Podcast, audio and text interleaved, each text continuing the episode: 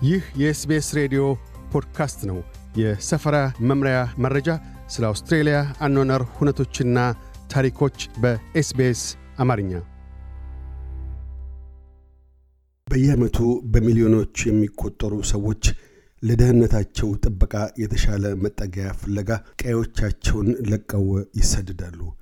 የስደተኞች ሳምንት አውስትሬልያ ውስጥ ዓለም አቀፉን የስደተኞች ቀን ጁን 20 ሰኔ 13ን አካቶ ከእሁድ ጁን 19 ሰኔ 12 አንስቶ እስከ ቅዳሜ ጁን 25 ሰኔ 18 ድረስ ስለ ስደተኞች ሕይወት ለሕዝብ ግንዛቤን ለማስጨበጥ ማለፊያ አስተዋጽኦቻቸውንም ሞገስ ለማላበስ ይከበራል።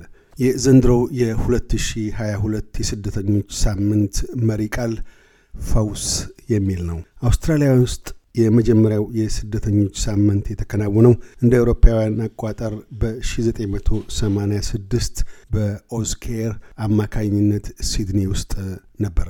በ1987ም የአውስትሬልያ ስደተኞች ምክር ቤት የስደተኞች ሳምንት ተባባሪ አዘጋጅ ሆነ። በቀጣዩ ዓመትም ኩነቱ አገር አቀፍ መሆን ጀመረ። ከ2004 ጀምሮ የአውስትሬልያ ስደተኞች ምክር ቤት በዋና አስተባባሪነት ኩነቱን በአገር አቀፍ ደረጃ መምራቱን ያዘ። የምክር ቤቱ ምክትል ዋና ሥራ አስፈጻሚ አዳማ ካማራ የስደተኞችን ሳምንት ኩነት ዋነኛ ዓላማ ስደተኞች በአውስትሬልያ ህብረተሰብ ውስጥ ያበረክቷቸውን ድንቅ አስተዋጽኦች አጉልቶ ለማሳየት እንደሆነ ሲገልጡ Um, it's really an opportunity to, to provide positive images of refugee communities across Australia, the contributions, and also for communities to think about how they can welcome. እንደ እውነቱ የስደተኛ ማህበረሰባትን መልካም ገጽታዎችና አስተዋጽኦዎች በመላ አውስትራሊያ የማሳያ አጋጣሚ ነው። እንዲሁም ማህበረሰባት እንደምን ስደተኞችን ወደ ማህበረሰባቸው መልካም ጎኑ ሊቀበሉ እንደሚችሉና ማህበረሰባቸውን ለስደተኞች ደህንነት ምቹ እንዲሆን ማድረግ እንደሚችሉም ማሳሰቢያ ጊዜም ጭምር ነው። ለእኛ አጠቃላዩ ዓላማ በስደተኞች ማኅበረሰብና ስደተኞች ባልሆኑ ማኅበረሰባት መካከል የተሻለ መግባባት እንዲኖርና አንዳቸው በአንደኛቸው ዘንድ መልካም ተቀባይነትን ማግኘት ማስቻል ነው ብለዋል። በየዓመቱ የስደተኞች ሳምንት ሲከበር አንድ አዲስ መሪ ቃል ይመረጣል። እሳቤውም አውስትራሊያ ውስጥና በመላው ዓለም የስደተኞችን ሕይወት አስመልክቶ ትኩረት እንዲያገኝ ማድረግ ነው።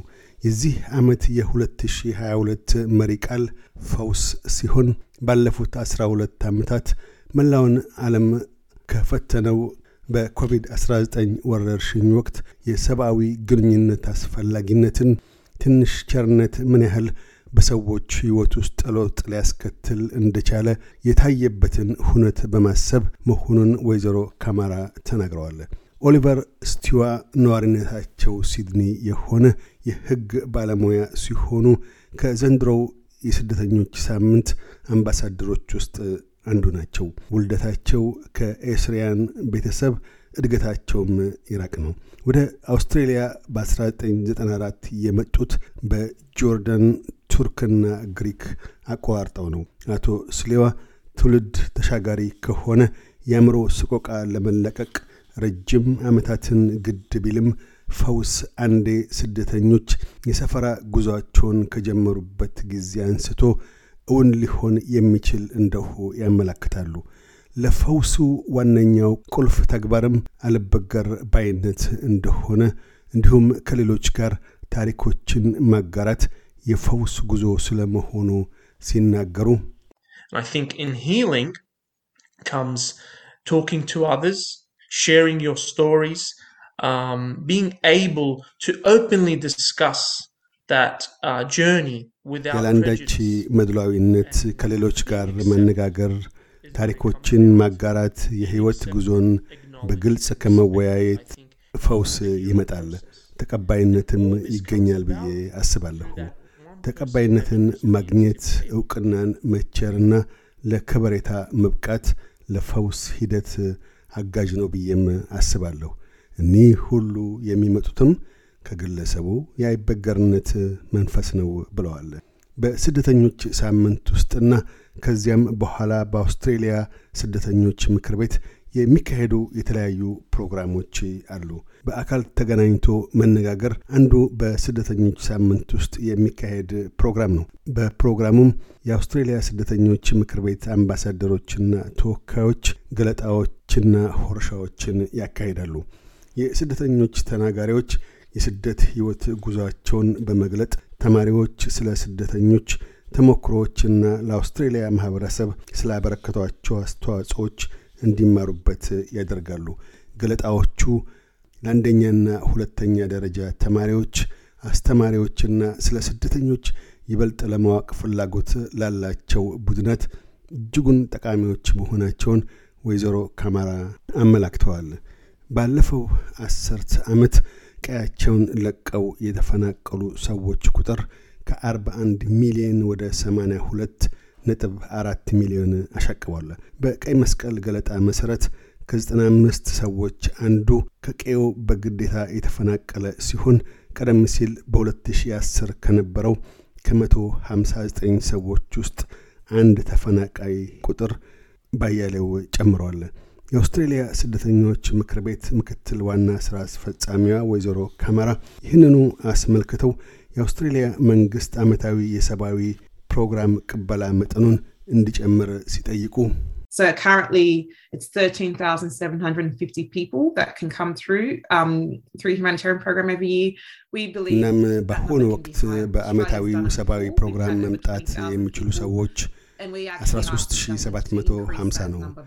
ያ ቁጥር ከፍ ማለት ይችላል ብለንም እናምናለን። አውስትሬሊያ ቀደም ሲል በ20 ሺህ ከፍ በማድረግ ከውናለች። ቀደም ሲል እንደከወነው ሁሉ አሁንም ደግመን ለስኬት ማብቃት ስለምንችል የአውስትሬልያ መንግሥት ዓመታዊ የሰብአዊ ፕሮግራም ቅበላ ቁጥሩን ከፍ እንዲያደርግ እንጠይቃለን ብለዋል። ከዚያም ባሻገር ምክር ቤቱ በአሁኑ ወቅት አውስትሬልያ ውስጥ በጊዜያዊ ቪዛ ያሉ ስደተኞች ቋሚ የመኖሪያ ፈቃድ እንዲሰጣቸው ጠይቋል። ወይዘሮ ካማራ የስደተኞች ሳምንት ምን ያህል ሩህሩህ መሆናችንን የምናሳይበት ሳምንትም ነው ብለዋል። የአውስትሬልያ ስደተኞች ምክር ቤት አምባሳደር የሆኑት የሕግ ባለሙያ ስሊዋ ወደ አውስትሬልያ የመጡት ምንም እንኳ በ1994 ቢሆንም አሁንም ድረስ ራሳቸውን ኩሩ ስደተኛ ብለው ይጠራሉ። በሙያቸውም ለአውስትሬልያ ማኅበረሰብ የግልጋሎት በረከታቸውን ማበርከቱን ይወዳሉ።